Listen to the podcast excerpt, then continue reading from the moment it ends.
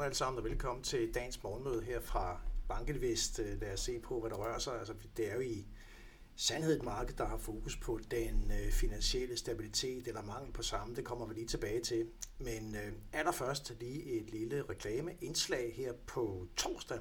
Så har vi analytiker Peter Sand med os på morgenmødet. Peter Sand han er ekspert inden for det inter- internationale fragtmarked.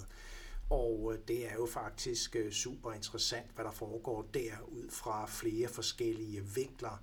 Man kan jo sige, at coronakrisen medførte massive problemer i de internationale forsyningskæder, og øh, det er en væsentlig del af årsagen til dagens høje inflationsrater. Øh, der er klart sket en opblødning øh, af de her forsyningsproblemer. De internationale markeder fungerer bedre, men hvor langt er vi kommet? Hvad betyder det for vækst, inflationsperspektiver osv.? Det er noget af det, som vi sætter fokus på på torsdag, så vær endelig med os øh, der. Og lige tilbage til ja, det helt ordnede tema for de finansielle markeder i øjeblikket, nemlig altså, hvad sker der med det finansielle system? Øhm, øh, og jeg har lige prøvet at sammenfatte nogle af de sådan øh, tiltag, øh, ja, dynamikker, vi har set i øh, bare igennem øh, den sidste en til, til to uger. Det startede jo egentlig øh, i USA, hvor vi så, øh, at øh, Silicon Valley Bank og Signature Bank var i store problemer. Så satte øh, myndighederne ind med en 100% øh, indskydergaranti. Det var FDIC i USA, som var inde og garantere deposits på altså over 250.000 dollars. Det, som øh, jeg læste her i, i øh, her til morgen, det er faktisk, at øh, FDIC i USA, Federal Deposit Insurance Corporation, som jo altså sammen med andre myndigheder er, er institutionen, der garanterer de her indskud, de er i gang med at undersøge muligheden for en, en fuld øh, dækkende garanti på, på alle bankindskud i USA. Altså, hvordan kan man håndtere det i, både i praksis og juridisk?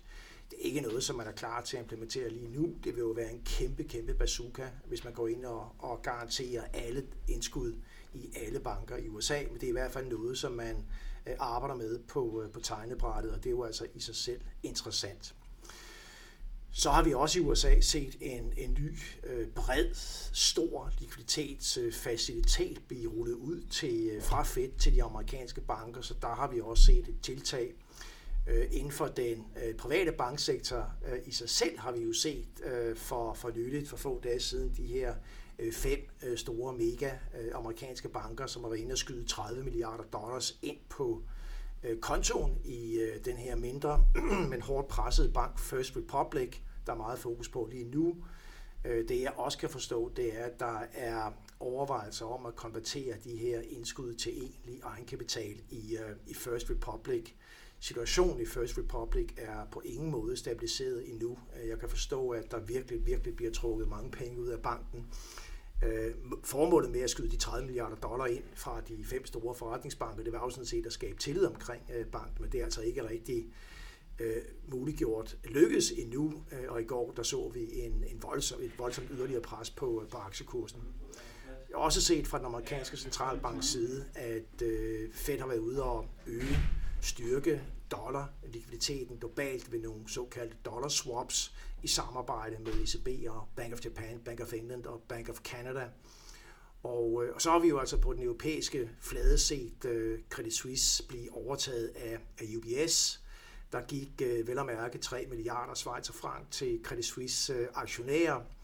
Uh, så de blev jo altså ikke fuldstændig uh, elimineret der. Til gengæld så blev uh, ja, obligationsejere, øh, som havde eksponering til de såkaldte øh, AT1-obligationer, Additional Tier 1, øh, en type af, af meget subordinerede obligationer, som vel at mærke normalt er, er højere prioriteret end aktiekapital, ja, de blev altså nedskrevet til, øh, til nul øh, af de svejsiske myndigheder, og det var altså et meget, meget overraskende tiltag, der var med til at sætte pres på, på finansmarkederne generelt fra starten af dagen i går. Men i løbet af i går havde vi så ECB ude og øh, forsikre markedet om, at øh, AT1-obligationerne i euroområdet, ja, de er i hvert fald prioriteret højere end aktiekapitaler. Vi, jeg mener også, vi hørte Bank of England sige det samme.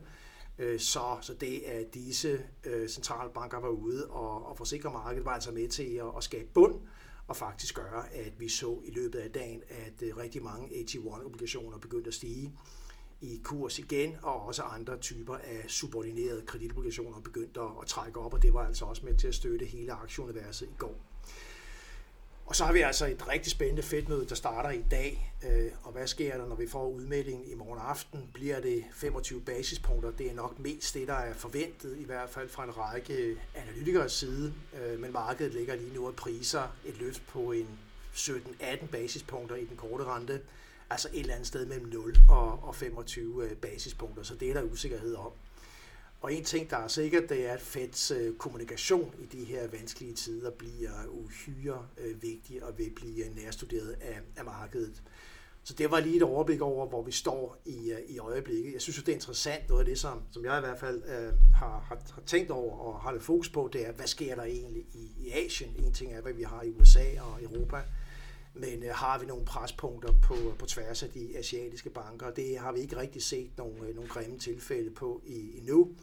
Jeg noterer mig også, at øh, ratingbyrået Fitch øh, var ude her for løbet at sige, at øh, generelt så er der en, en høj kreditkvalitet og en god likviditetssituation på tværs af banker i, i Asien. Så vi har ikke rigtig set den her sådan, semi-finansielle krise rulle videre øh, mod øh, øst øh, indtil videre i, i hvert fald tager vi lige nogle, øh, nogle datapunkter, ja, så, øh, så kan man følge kursudviklingen på de her AT1-obligationer, øh, blandt andet i form af en, øh, en ETF. Øh, der er flere ETF'er her. Her har jeg en ETF fra Invesco, som altså øh, har et bredt bundt af øh, ETF, øh, af AT1-obligationer, som, øh, som primært er udstedt af europæiske banker i, øh, i dollar. Og øh, man kan jo se, hvordan kursen er faldet øh, drastisk, øhm, cirka 25 procent øh, lavere fra, fra toppen her for et par uger tilbage af kursen på ETF'en her. Zoomede man ind på kursudviklingen i går, det kan man ikke se på grafen her til venstre på side 4, vil man kunne se, at vi var nede af bunden i, i 17,5 på kursen og slutter altså på, på 19,3, så det er et løft på cirka 10 procent fra den bund, som vi nåede i løbet af, af dagen. Nu går man også ind og kigger på individuelle øh, AT1-obligationer kan man i mange tilfælde se, at kurserne blev løftet rigtig, rigtig pænt i går. Så altså blandt andet ECB's øh, statement der var ude og være med til at, at løfte markedet og altså skabe en, en forsikring om, at øh, de har en højere prioritet, disse obligationstyper, end den rene rå aktiekapital. Over til USA, så øh, ja, omkring First Republic, øh, som jeg kommenterede på lige før, øh, der så vi altså til trods for, at de store banker der var inde og sætte penge ind i banken, så, så, så strøg aktien simpelthen ned i går med, med 47 procent og er jo faldet fænomenalt fra, fra toppen tilbage i slutningen af, af 2021. Det er længe siden. Det har været et gradvist fald, men det seneste dyk er jo ganske enkelt meget, meget kraftigt. Vi får se, hvordan man evner at håndtere problematikken i First Republic, hvor vi altså angiveligt stadigvæk ser et betydeligt flow ud fra øh, kontien, altså almindelige konto, indskydere trækker i den grad penge ud af, af banken. Men alt i alt, så slutter vi i, øh, i plus i går på, øh, på tværs af de øh, fleste aktiemarkeder. Vi ser, hvordan de amerikanske aktier, S&P 500, stiger med 0,9 procent. De europæiske stok 600 stiger med, med 1 procent. Så Helt generelt så har vi positive øh, bevægelser på de, øh, på de vestlige aktiemarkeder. På øh, statsobligationssiden, der har vi jo altså stadigvæk at gøre med betydelig øh, rentevolatilitet. I går i USA, der øh, har vi en 10-årig rente, som øh, er nede på et tidspunkt på 3,28 procent.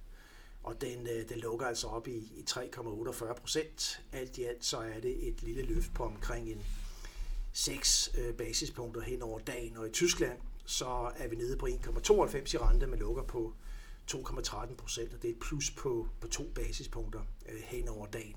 Så øh, alt i alt et lille løft, men meget, meget stor volatilitet i de her renter her. Det her pres, vi har på øh, kreditobligationer på aktier fra start af dagen er med til at skabe et flow ind i de sikre statsobligationshavner, men i takt med den bedre stemning på de mere risikofyldte aktiver, så, så stiger renterne altså igen på, på statsobligationer.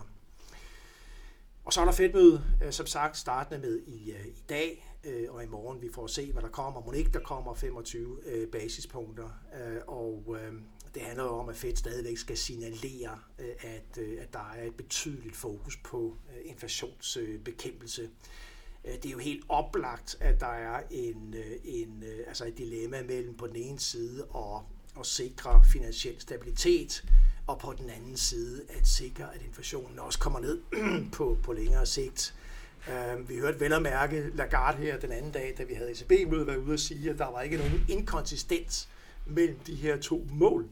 Det var afgørende for den langsigtede finansielle stabilitet, at vi også har en lav inflationsrate. Det har hun jo for så vidt uh, ret i.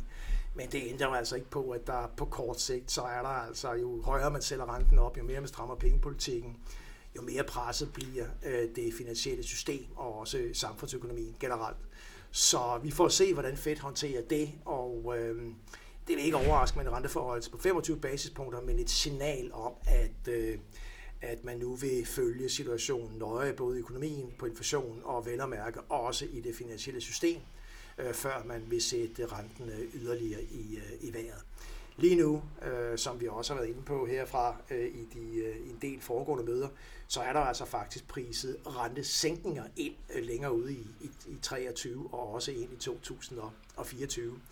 Øh, Fed øh, ligger nu med en rente mellem 4,5 og, og 4,75 procent, og der er som sagt forventet et, øh, et sted mellem 0 og en kvart basispunkter i renteforhold til her på mødet øh, nu.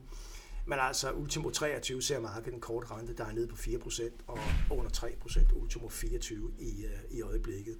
Rigtig interessant bevægelse, vi har været vidne til. Og det er klart, at øh, hele den her sådan, øh, problematik omkring det voksne finansielle pres, øh, den strammere pengepolitik, er jo også med til at, at hele tiden øh, udfordre de øh, vækstperspektiver, som, øh, som der er. Øh, men altså de aller sidste prognoser, vi har blandt økonomerne for væksten i den amerikanske økonomi 23 ligger lige nu på, på 0,85 procent, som vi kan se her på den røde kurve over til, til venstre. Og, øh, så, og det er jo altså en kurve, som har løftet sig øh, gradvis her i de, den første periode af 2023. Så, så der ligger forventninger om et, et synligt plus på, på BNP-væksten i 23 i USA, og det gør der faktisk også inden for euroområdet, der ligger plus en halv i øjeblikket på øh, økonomernes øh, konsensusforventninger til, til væksten.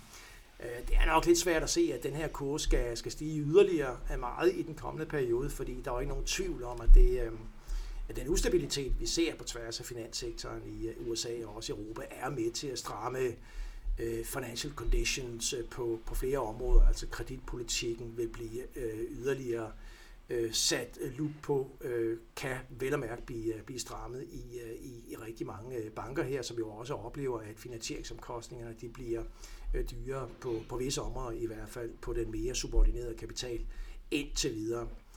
Så vi må se, hvordan vækstbilledet tegner sig, men, men indtil videre er der altså ikke udsigt til, at vi skulle dykke ned i en mærkbar recession. Det er bestemt ikke det, der ligger i prognoserne, øh, og det er heller ikke vores forventninger, at vi skal dykke sådan synligt ned under nulvækst i, i 23, i, øh, indtil videre i hvert fald. Vi får se. Her til morgen, ja, der har vi altså stadigvæk lidt grønt på, på aktier. 0,2% op på S&P 500 Futures. Vi ligger næsten en procent op på øh, DAX Futures i Europa. Klart positiv øh, åbning i Europa kan vi se frem til her nu om lidt. Vi har også øh, de asiatiske børser overvejende i øh, plus. Den amerikanske 10-årige rente den er dykket lidt ned fra 3,48 til 3,45. Så har vi lidt data her, det tyske CDW-indeks, som er et barometer for forventningerne til den tyske økonomi. Og øh, forventningerne er faktisk trukket ganske, ganske pænt op i en periode. Vi har amerikanske boligsalg, og så har vi altså det her fedtmøde, som, som starter i dag og slutter i, i morgen aften. Det bliver rigtig spændende. Og med det, tak for at I var med. Uh, have en rigtig god idé. Vi glæder os til at være tilbage sammen med øh, i morgen tidlig. Tak for nu.